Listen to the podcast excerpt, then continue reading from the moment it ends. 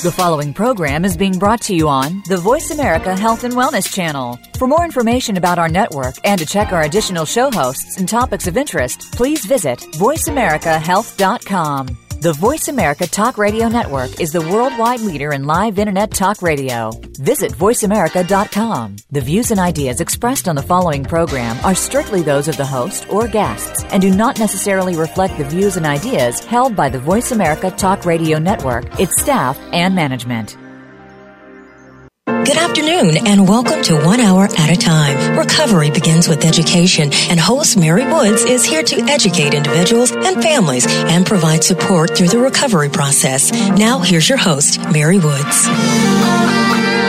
Well, good afternoon, everyone. This is Eileen Fiore sitting in for Mary Woods today for one hour at a time. And we have an interesting guest today. Lisa Arnold comes to us from Fairfield University's Collegiate Recovery Program. It's a very unique and um, in-depth program addressing some of the needs of students in recovery. Um, Lisa has a strong background in working in this field. Um, she has over 21 years of experience working in a variety of settings, but has been with the university for um, about the past 15 years. So, um, Lisa, welcome to the show. Uh, thank Hi. you very much for um, being with us this afternoon. Um, you know, and I'm I'm wondering if we could uh, maybe start with taking a look at uh, what would come about and lead a prestigious university um, such as Fairfield University to dedicate such substantial resources to this particular student issue. Well, thank you, Eileen, and I'm happy to be here today. Um, that is a pretty broad question. I feel like it's really been a collaborative effort involving the Vice President of Student Affairs, the Dean of Students, Residence Life, Counseling and Psychological Services, and Campus Ministry. We took a look at the rise in alcohol and drug related incidents on our campus as well as around the country.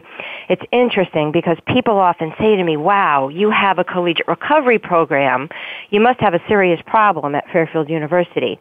Actually, many of our residents are transfers from other universities around the country who did not offer programs like ours, and students are often to f- leave, ha- forced to leave their respective schools.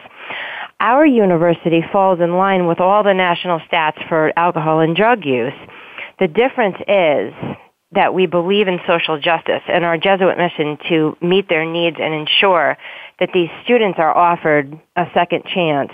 Is there social stigma? Of course there is, but we overcome this with our pride to have our students who have been down this road and back and they come knocking on our door looking for a chance to turn their life around and we get a lot of joy out of helping these students. No, that's great to hear. And and clearly, who doesn't often need a second chance in this life for sure? So um, uh, it's it's uh, then really brings us to the, the depth of your services because um, after this collaborative effort, which clearly it does take a village, um, you certainly have over time added a number of different options within your program. I wonder if you could share a little about that. Absolutely. The Recovery Pro- House program here and the Collegiate Recovery program, which work in conjunction of each other, is very holistic in its approach. Um, and it's pronged into many different, you know, components um, the main one that sets us apart, I think, from other schools is that we are the first residential recovery in the state of Connecticut and the first among Jesuit universities. Um, and by that I mean that we have two recovery houses within walking distance of campus. Um, they're actually located um, on the border of campus, but across the street, so on the perimeter, and all the students uh, have access to any services on campus. As a matter of fact, a lot of the residents um, in our homes are closer than some in residence halls and apartments that we have. Um, there are ten. There are two homes. They have five beds each, so we can house a total of ten residents. We have a house manager on site who has a separate apartment which is connected to one of the homes um, over the garage. And we have first and foremost is our clinical program, which is a weekly recovery group that meets um, usually in midweek when it doesn't interfere with some with the students' schedules. It is facilitated by myself. Sometimes I'll have an intern or a grad student with me. And students are also required to have an individual counselor or therapist either located within our counseling department or they might have a private therapist off site, um, which is their preference. Um, we include within the recovery group um, skill building seminars, including things like career planning, acupuncture, yoga, mindful meditation.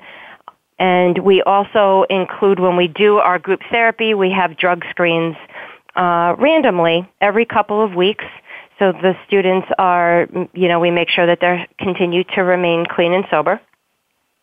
We also have a community program which includes our house manager who runs house meetings weekly um, with all of the residents, and they often have dinner together, which is funded once a week by our program. Uh, which came from a recreational fund that we were re- we received through a, an alum a few years ago who's in recovery who was really inspired by what we did. Uh, it's now become an endowment, so we can allocate a lot of funds for recreational opportunities, which I'm going to talk about in just a minute. We also have a spiritual component where the students are all uh, engaged in 12 step recovery. They all have a sponsor. They have uh, a home group and usually a commitment. They attend a minimum of three AA meetings a week and they go on a spiritual retreat once a semester at Enders Island in Mystic, Connecticut. We often uh, render the services of Father Tom Hoar. He's great. He meets with our students, and they usually have a really good time.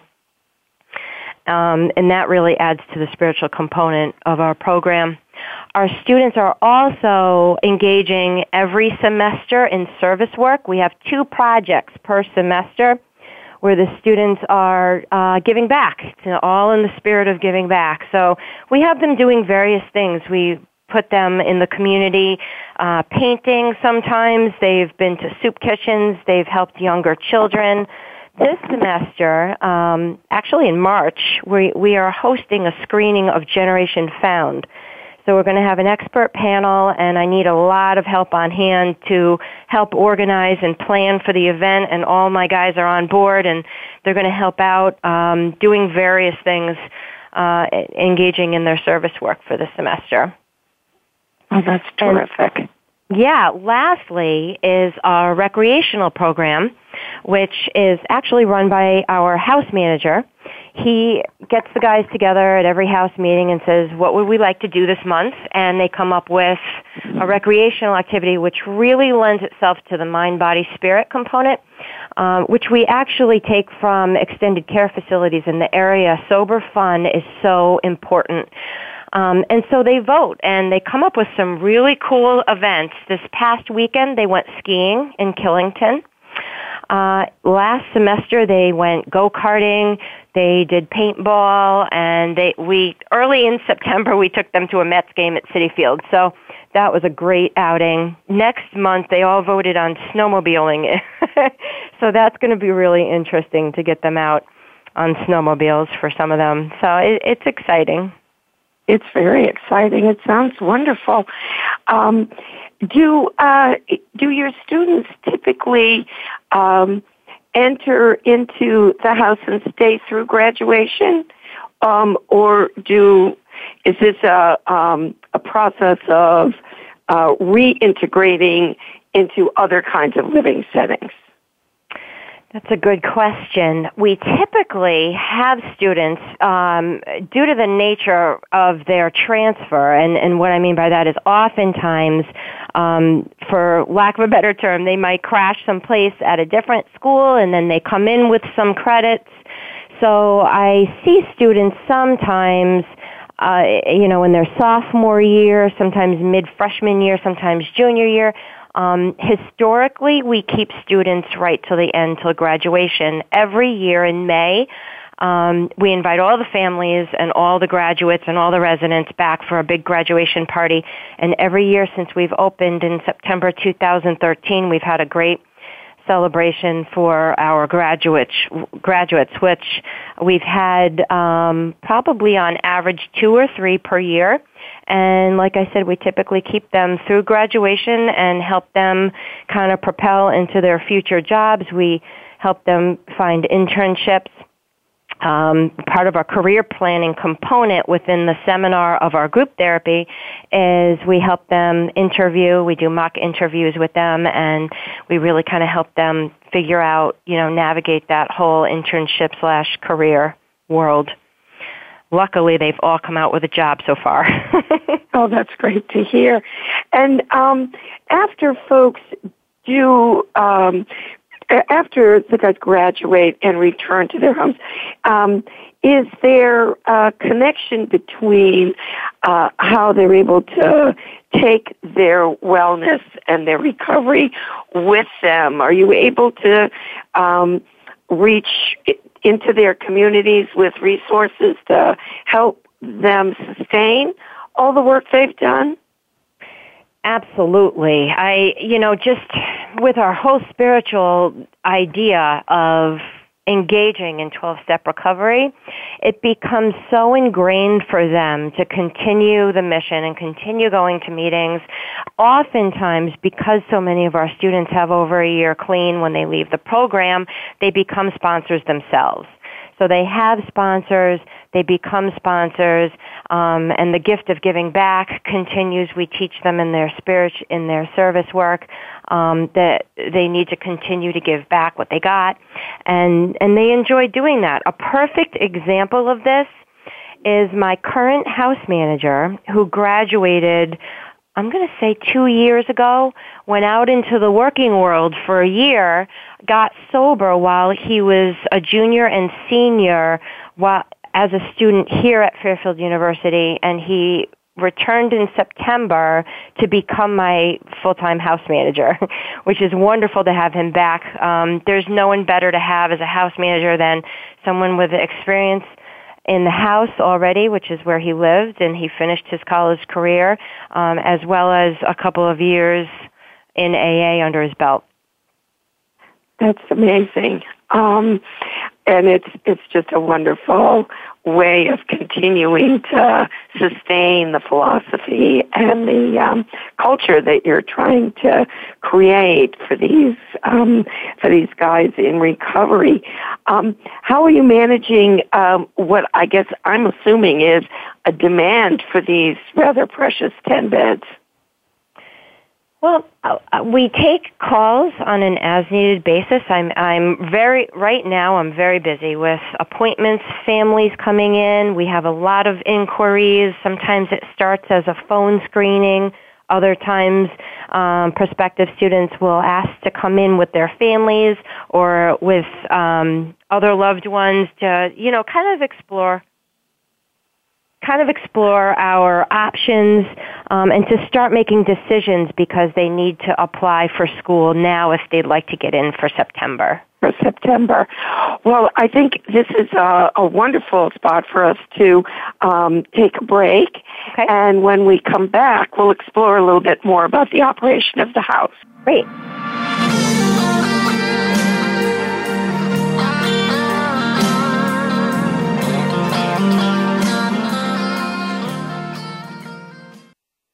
You're listening to Voice America Health and Wellness.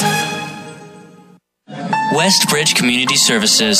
Westbridge is a nonprofit organization dedicated to supporting the recovery of families and individuals who experience co-occurring mental illness and substance use disorders. Westbridge provides integrated dual diagnosis treatment for adult men and women using evidence-based practices. Visit our site today at westbridge.org and discover that doing what works in helping individuals and families gain recovery from dual disorders is important to the staff at Westbridge Community Services. Westbridge utilizes current evidence-based practices, consensus practices, and old-fashioned common sense to provide treatment to individuals and families that experience co-occurring mental illness and substance use disorders. That's westbridge.org, family centered recovery for co-occurring mental illness and substance abuse disorders.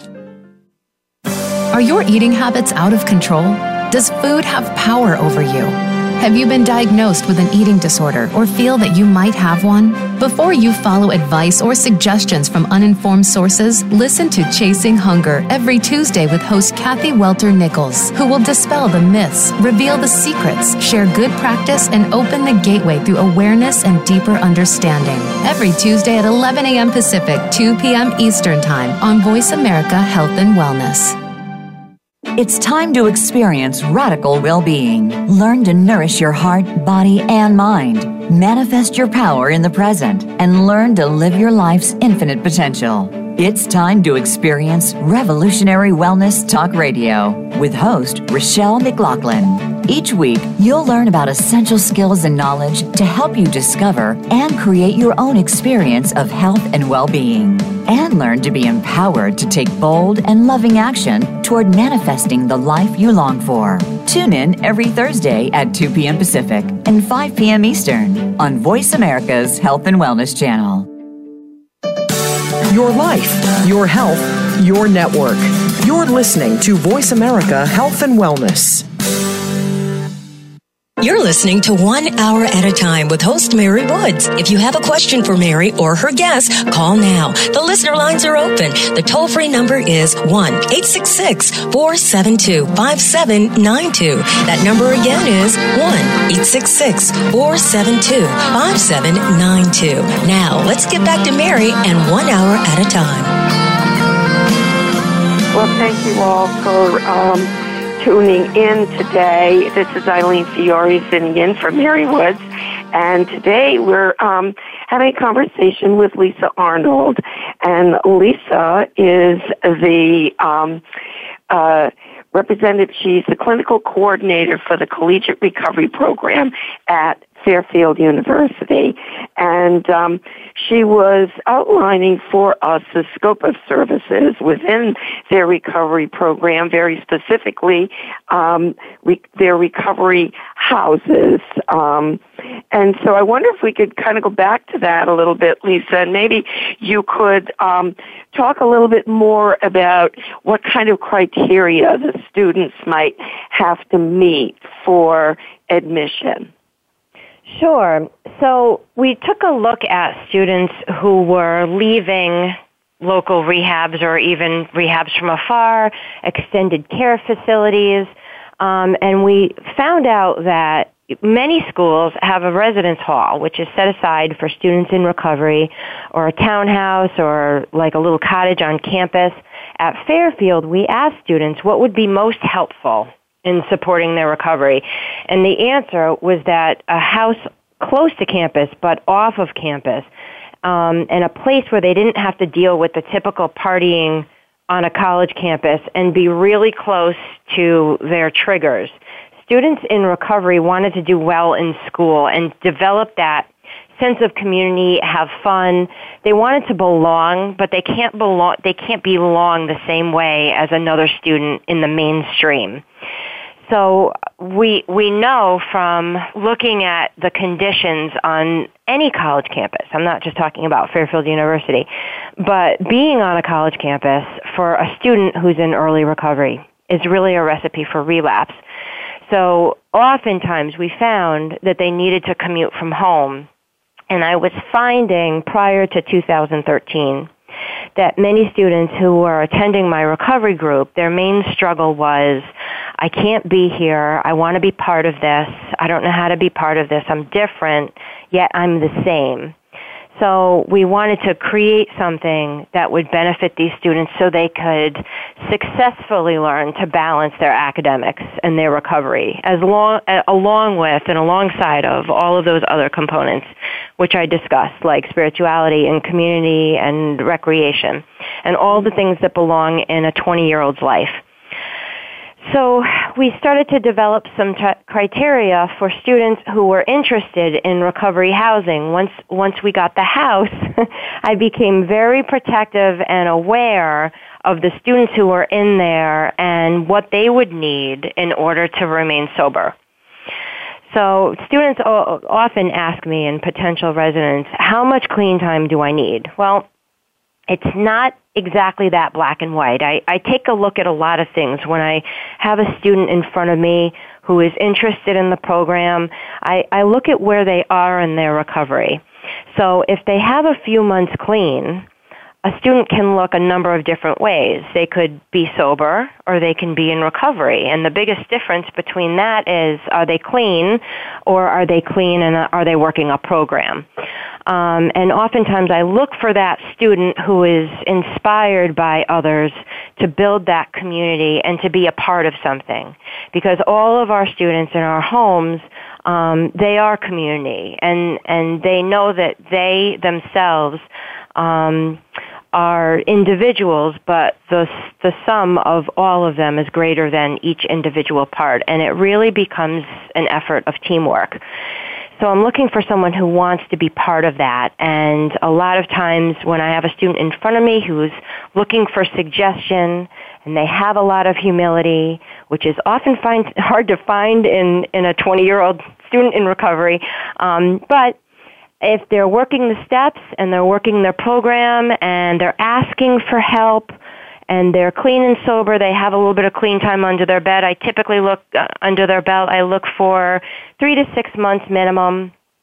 Um, that is the student who would be ideal for our program to really fit in and to join the ranks and to take suggestion and to be a part of something that's greater than than them than themselves. So it's it's really not just about being clean. I have a lot of students who come in with well over three to six months, and they say, "Well, I'm not part of AA, but I could be if you you know if you let me into your program." And unfortunately, it doesn't work that way. Um, it's it's really too much of a commitment to ask someone to make that part of their lifestyle in order to secure a residence hall or to secure housing um, because they have to do it for themselves. They can't do that because it was required as part of a program. It's something that needs to be instilled before they get here.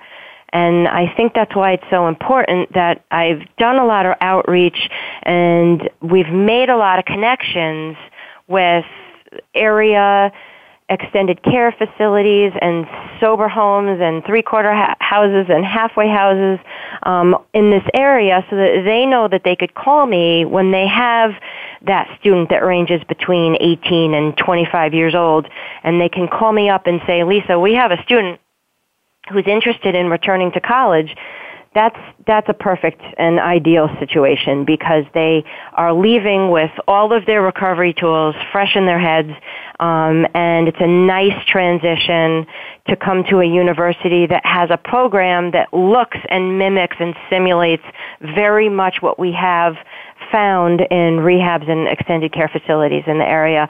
My background before I got here as the clinical coordinator of the collegiate recovery program was I worked in an inpatient unit and I worked in an outpatient unit um, and I facilitated an intensive outpatient program. So I, I understand the needs of those students so I know what to look for and what those markers are when I have a student sitting in front of me whether or not they're on that readiness scale. So, um, is it um, would it be unfair to assume that some of your students may have been in a couple of programs prior to the one that ultimately might refer them to you? Um, and that this is not necessarily something that would immediately resonate for someone who's very, very new in their own recovery. That's a good question because oftentimes um, it takes more than one try, not for everyone, but yeah. I often see students who have um, fallen off a few times, gotten back up, gone back to rehab. Um, to me, it's a sign of resiliency uh, to continue and, and not give up even after relapse. So I would take a student who's been to rehab several times, just as I would a student who went to rehab once and it it clicked and they got it mm-hmm. and they're here. I've had a handful of students as well who were on this college campus who got dismissed from school, came back, um, were sanctioned again for alcohol and drug use, came into my office and said, I'm sick and tired of being sick and tired. What do you want me to do? I will do anything. And mm-hmm. then you know you have them when they're ready. So yeah. I've taken students who have gotten clean right on this college campus and stayed in their dorm or their residence hall until they had the amount of time that they needed uh, that was appropriate for them to move into the house. And then we moved them right in, right from wherever they were living. As long as they were doing the next right thing, I was willing to put them into the house. Isn't that great? So, yeah. um, I would imagine that, um, excuse me, that um, news travels uh, amongst students themselves when there's a need um, and support of each other around how to connect with you and what these resources, where they might find these very specific recovery resources within all of your um, uh, student um, uh, resource centers and counseling center? So part of my job here, um, as well as word of mouth, and I often have students who come in here and say, you know, Joe sent me from the house or, you know, someone else and I heard about your program and I'm just interested to find out what it is those are my favorite students because they'll they'll come in voluntarily. They're interested. They might not be ready, um, but they're in that contemplative stage where they're questioning their use. And when they start to do that, you know, different doors of opportunity begin to open for them, and and that's where I really like to explore that with them. And and I've done that with students for an entire semester before they felt like they might be ready to transition into recovery housing. It's a big commitment, and as you could probably imagine, there aren't a, you know, handfuls of students beating down Lisa Arnold's door to get into recovery housing in a college setting. It doesn't work that way. So right. the, commit, right. the commitment speaks for itself. Right. And and what about the families? How how do you manage the balance? Because these are definitely emerging adults. They are adults legally for sure. Um, and um, their own need for independence, but also um, that their families might very well be very worried about them and wondering about how they're doing. How do you balance that? Well, uh, just to finish up what I was saying um, before, it, it's it's a delicate balance because my other function here is I'm responsible for all the substance abuse assessments on campus, and and by that I mean that when a student is sanctioned for alcohol and drug use or documented for an incident that happened on campus of a serious enough nature um, and written up by the Department of Public Safety or a public safety officer on campus, they they are asked to go meet with the Dean of Students office and the Dean of Students office will assign them to me. They're often placed on academic probation. Those parents of those students, I often get phone calls of concern because they're actively using. Um, they might have gotten arrested. I see a lot of, you know, various incidents that occur, assault, situations or DUIs and things that happen on every mm-hmm. college campus as well as here. And I manage all of those cases as well. So I do get a lot of calls from concerned parents um, and and it is a fine line. There is confidentiality. I cannot release any information. I can speak generically about the outcome of a situation that doesn't deal specifically with a student, um, but I might be able to speak to what that the future of that student could look like um, if they didn't seek treatment or they, they didn't get help.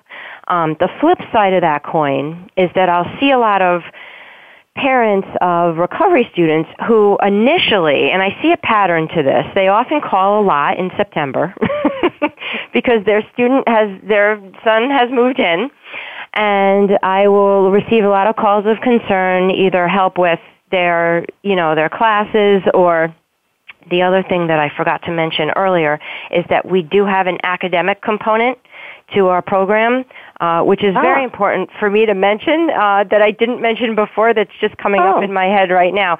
We have an acad- we have an academic success coordinator right here on oh. campus.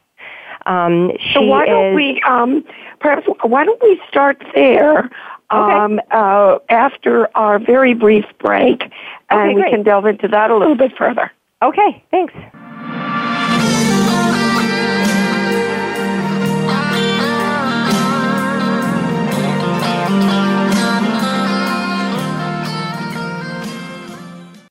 You're listening to Voice America Health and Wellness. Westbridge Community Services. Westbridge is a nonprofit organization dedicated to supporting the recovery of families and individuals who experience co-occurring mental illness and substance use disorders. Westbridge provides integrated dual diagnosis treatment for adult men and women using evidence-based practices. Visit our site today at westbridge.org and discover that doing what works in helping individuals and families gain recovery from dual disorders is important to the staff at Westbridge Community Services. Westbridge utilizes current evidence-based practices, consensus practices, and old-fashioned common sense to provide treatment to individuals and families that experience co-occurring mental illness and substance use disorders. That's westbridge.org, family centered recovery for co-occurring mental illness and substance abuse disorders. You probably don't spend too much time talking about that place down there. Why not? There's now a show where that's mostly what we talk about and so much more. It's the Womb Happy Hour with host Lorraine Giordano. It's all about your body and the magical power you possess. Guys, you might want to tune in too. There's no reason to be squeamish. Listen for the Womb Happy Hour, broadcasting live every Wednesday at 6 p.m. Eastern Time and 3 p.m. Pacific Time on the Voice America Health and Wellness Channel.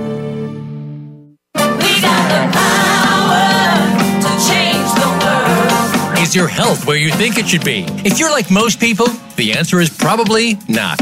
Where can you get the answers you need to get on the right track? The answers start on Occupy Health. Each week, host Dr. Susan Downs and her guest experts will answer your questions, as well as prepare you for questions you'll want to ask your health provider. You'll want to plan for your optimal health with Occupy Health. Listen Fridays at 11 a.m. Pacific Time, 2 p.m. Eastern Time on Voice America Health and Wellness. Your life, your health, your network. You're listening to Voice America Health and Wellness. You're listening to One Hour at a Time with host Mary Woods. If you have a question for Mary or her guest, call now. The listener lines are open. The toll free number is 1 866 472 5792. That number again is 1 866 472 5792. Now, let's get back to Mary and One Hour at a Time. Well, thank you all very much. Um, for listening today. This is Eileen Fiore sitting in for Mary Woods. And today's guest is Lisa Arnold. And she is the clinical coordinator for the Collegiate Recovery Program at Fairfield University. And she's been sharing um, information about how her, the recovery houses work at the uh, university campus, but also um, an extension of, of just managing recovery overall. Um, Lisa, just before the break, you had um, been uh, about to share with us how um, you're able to incorporate the academic struggle for so many students. Um, who are balancing so much of life at one time. So I wonder if you could um, go back and um, speak to that for us. Absolutely. So we assign all of our recovery residents to an academic success coordinator. She is Dawn DBS. She works over in the Dolan School of Business. She is actually the assistant dean of the Dolan School of Business, and she helps our students um, every week. They are given an hour with her. It is the mo- one of the most valuable assets of our program. She is responsible for helping them select their courses, make sure that they're on track, lets them know what classes they need. She finds resources for them, tutors. Uh, she helps them structure their schedules so that they can balance out their study time versus recreation and their, you know, everything that they have going on. Uh, they really rely on her, and I rely on her as well for um, all kinds of our academic concerns which really came out of after our first year of our recovery house being open we took a look around and we said, "Wow, yay us! We kept everyone. Everyone stayed clean in the program. They really built a great program uh, for themselves and stayed clean." And then we looked at their grades, and we went, "Oh, okay. Uh, they might need some help in that area." So uh, Dawn kind of came out of that idea that, you know, this is really, although recovery comes first, and it, as it should, academics are definitely the second most important reason why they're here. So she provides a lot, a lot of support and a lot of help for for all of our recovery residents, and we have watched all of their GPAs go up since since they started working with her. So as you could imagine, a lot of the concerns that I get from parents are, how is my child doing academically? And I can speak to that, um, but I'm, I'm pretty limited in the sense that Dawn is well versed in the academic side of things, and I often refer to her, and we work together to help students with their GPAs and to stay clean and it really kind of mitigates all of the calls and the parental concerns. But at the same time uh, we try to teach these parents how to establish appropriate boundaries with their sons because uh, it's really a difficult and transi- transitory time in their lives where they are learning how to be adults and make adult decisions and take the reins and be responsible and be accountable which has become the cornerstone of the program.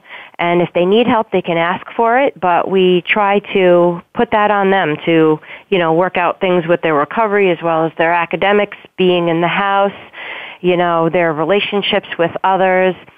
So the parents are given this message probably early in the year, although I do receive some calls in September. They're on a learning curve. But, you know, I, I take some time and I spend, you know, however long I need to to help them calm down or explain how the program works. They all come in for an orientation and an open house the first weekend of school, which is move-in weekend our the collegiate recovery program has its own um, move-in day. So we have all the students come with their families, and we have a lunch, and just and I speak on you know orienting the parents and the residents to what the upcoming academic year is going to look like, kind of give them a picture of the events that are coming up and how to contact me if needed but for the most part, we try to put that accountability and that responsibility on their son in order to, you know, navigate this new experience. It's it's a trying time, it's a scary time. Parents are welcome to talk to me, but I'd much rather have one of my recovery students come in and say, "Lisa, I really need help," and then we can sort it out. We can work on whatever it is that they need. We have a parents weekend in October and the parents, and they came up with this. They initiated this themselves. The parents of all of the residents get together for dinner and we're invited and it's a nice celebration to kind of kick off the fall and then we get together again um, toward the end of the year, like I said, for a graduation party. We invite all of the families back because it's a celebration that, you know, it, it takes a village to help one of our recovery students graduate.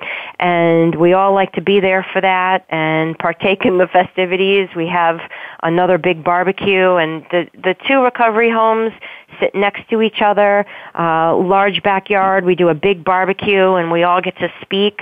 I ordered really special Serenity Prayer coins and we pass the coins around and it becomes a really special event where we all hold the coin. It simulates a meeting and we all say something to our graduate. Uh, by the time it ends, there isn't a dry eye in the house. I can well imagine. I can well imagine. Now, um, and within that um, picture, uh, are siblings also a part of the experience at any level? They could be. Um, occasionally, I have siblings who like to come up and, and visit the house, and siblings are invited to all of our family events, whether it's parents weekend or our opening move-in weekend or it's our graduation. Oftentimes the siblings like to come and speak on behalf of their sober brother. Um, that's always a touching thing. It adds a new layer of emotion to the event. Um, right. We have had a couple of cases where siblings have gotten sober after their after the their sibling who's the recovery resident has gotten sober, and that's a unique and wonderful thing to see. As we know that you know there's a huge genetic component for addiction, and and we see it run through families. So it's really inspiring to see families catch on and, and join that, join in on that. That's wonderful. So, um, so Lisa, within the um, the house itself, um, and knowing that this is a, a chronic illness, how do you manage either relapse at, for someone who is living in the house, or if someone relapses, if they were to go home, say for semester break, or do they usually stay on campus for semester break and summers? How do you manage that? Well, that's we handle it on a very, just like our treatment plans are very individualized, our relapse prevention plans are just as individualized. We've had, fortunately, not a lot of cases where students have relapsed or slipped. Um, and they are, like I said, handled on a case by case basis. For instance, um, they might produce a drug screen that was not clean of all mood altering substances. Uh, that happened a few years ago. I brought in the student, and our first and foremost is the safety of our resident as well as other residents in the house. So in that particular instance, um, all of the students are required to sign a release of information for an emergency contact. So I immediately contacted his father. He lived out of state, so he remained in my office until his dad showed up and we had a family meeting and it was decided that it wasn't safe for him to return right then back to the house. So his father um, was given several options. They could go home they could commute from home or if like in this particular case he lived out of state so they decided to stay in a local hotel until we could begin to sort some things out. And that was so that he could continue to go to class, which he was functioning and able to do that. And mm-hmm. then what I did was revisit him uh, daily and had him do some drug screens. We recreated a 30 day contract for him as to new stipulations and guidelines and conditions and expectations for him to return to the house. Fortunately, um, he had so much support within the house that all the residents wanted for him to return. So we were all working together on this and we all wanted to see him succeed, um, and he did and after a period of time, about a week or so, he did move back into the house and, like I said, had a new set of guidelines so that he could remain in the house. And he adhered and he abided by the, the new contract and was able to stay. One other situation, and I think my only other one, was a student who made um, made a decision for himself that he did not want want recovery any longer and asked to move back into a residence hall. So we had that happen as well and I immediately was cooperative and helped him out and I, I really just want the best for these students and want them to figure it out for themselves. So I I am close with the director of residence life, got on the phone with her and we found him housing within a residence hall and he respectfully and kindly, you know, turned in his key and moved out and it was very amicable and um, we were sad to see him go, but it's really their choice uh, whether or not they want to be in recovery housing. hmm Um, well, uh, a couple of other things that I'd like us to explore when we return um, around how you manage um, other community supports and anonymity within the program. So we'll be right back. Okay.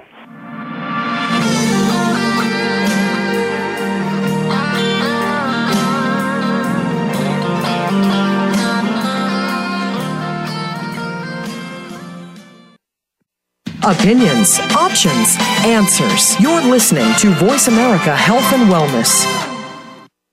Westbridge Community Services.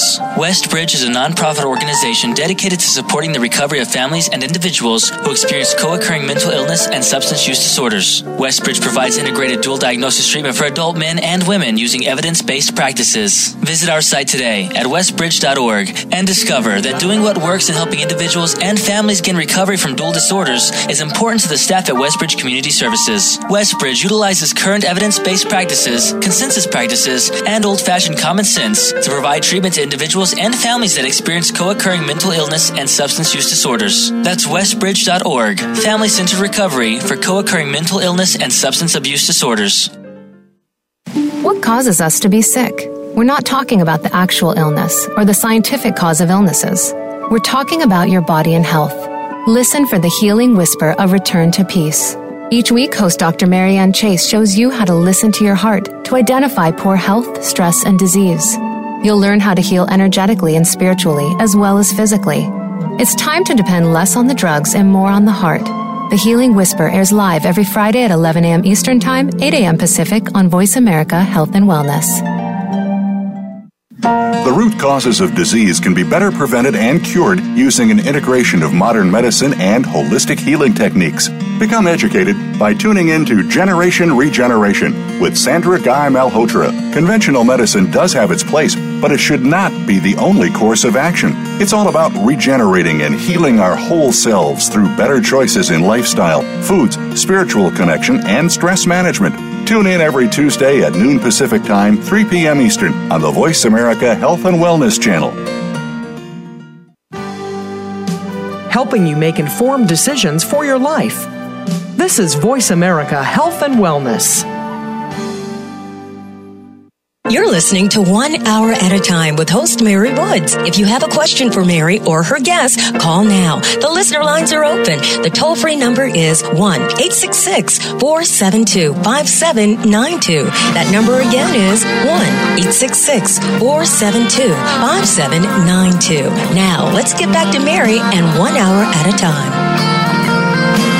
Well, thank you all for listening today. We've had a a very extensive conversation today with Lisa Arnold, who comes to us from Fairfield University's Collegiate Recovery Program. She is the clinical coordinator of that program.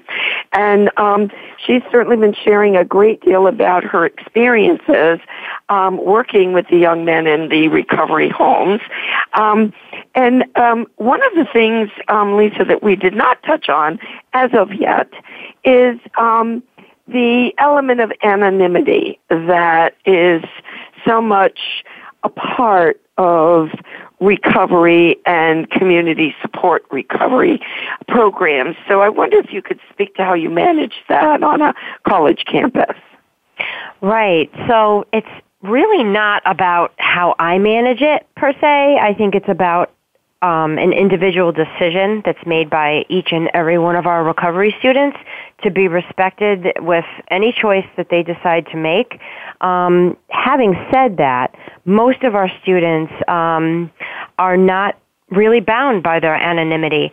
In a lot of cases, they give me they make make it known that they're clean and they ask me as a matter of fact lisa if you have any students who need help please call me.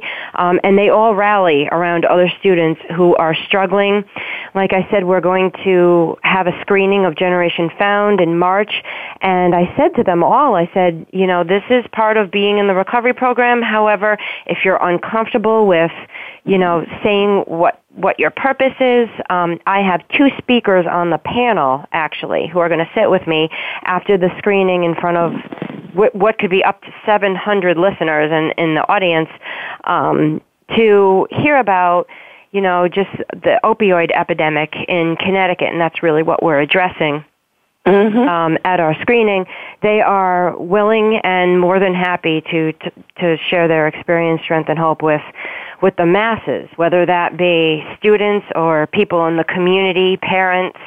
Um, so I'm lucky in that respect because I have a lot of support, and I can remember years ago when I used to sit in this office and you know, try to speak about recovery till I'm blue in the face, but I'm not a peer. And it's so powerful and meaningful to be able to bring in someone who's your age, who's going through the same thing, um, to really help you out with that. So I always have someone on hand. They're they're all my backup for whatever we need and, and they're not afraid. They're not afraid and, and they speak at meetings and they have various commitments and a lot of people they, they welcome back to the house and say, Hey, this is where I live and this is a recovery house and my life doesn't look much different from yours except my lifestyle's, you know, a little bit different from your average college student. Um, and, and they're proud of that and they're, and they're grateful for the time that they have. So I've learned a lot from them in that respect. Yes, I can well imagine. Um, and one um, particular group that we haven't um, talked a lot about in specifics is um, students who have co-occurring disorders. um, and what other kinds of resources are available for students who may also have an attending bipolar disorder, for example, um, um, you know, acute depression or a major depressive disorder in addition to um, a substance use disorder. Right, Um, and as you know, incorporate uh, yeah, a- as you know, dual diagnosis is more than common in this field. Uh, we see a lot of dual diagnosis with depression, anxiety, bipolar, um, emerging OCD, and even other forms of psychosis, ADD. We have a lot of. So we're we're really careful in how we navigate that. Typically, students who have already been diagnosed will come on board with um, prescribers already, and I work directly with them in a case management way that you know I can either you know reach out to them on a regular basis if they're doing therapy with us within the counseling department or if it's emerging in such a way that they might need a psych evaluation when they get to our program, we have two on-site psychiatrists in counseling and psychological services who I work directly with. One is um, the medical director, actually, of the psych floor of Bridgeport Hospital, very well versed in dual diagnosis with this age uh, cohort and this population. So we're very lucky with our resources because we can provide any adjunct mental health treatment that um, our residents need in terms of psychiatry, medication. Um, I monitor all of their medication use, of course, to make sure that it's they're not using any mood-altering substances to mitigate their symptoms. And we we just go from there, and it, it becomes a, you know it is a normal thing in a recovery house setting. Very nice, though. Um, are the um, folks also, I mean, you mentioned a lot of recreational activities. How do you manage, um, you know, other kinds of wellness? Um, sleep, for example, with this particular age group can be pretty challenging. Um, and nutrition, um, uh, nicotine use, uh, that sort of um, thing that's also a huge component of uh, sustaining wellness and recovery. Right, right. Um, and I wish my house manager was here because he he really oversees all the um, goings on in the house, and we have provided the guys with an opportunity to take a cooking class, which is really exciting um, to learn some nutrition skills and actually she is a recovery coach who is also a chef which uh, I really hit the jackpot. She is going to come into the house and teach the guys healthy cooking and eating. Um, we really try to monitor their sleep hygiene. We do have a curfew in the house, not for them, but for visitors. So visitors are not allowed in the house past midnight.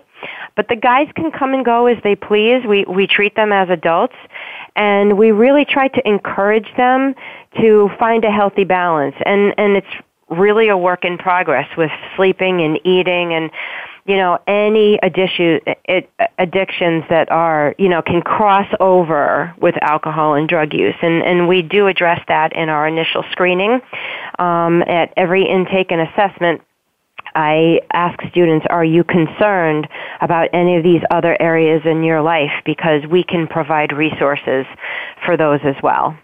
And th- that's Mm-hmm. often something that comes up in individual therapy. Sometimes I'll run a group on eating and sleep hygiene, and we address those issues as they come up. Wonderful. Wonderful.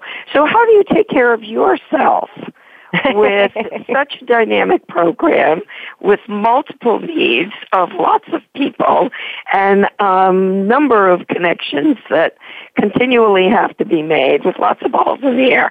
So how do you take care of you? Um, well, I try to stay balanced as well. Um, I'm here full time. I have three children, all different ages at home, 14, 13, and 7.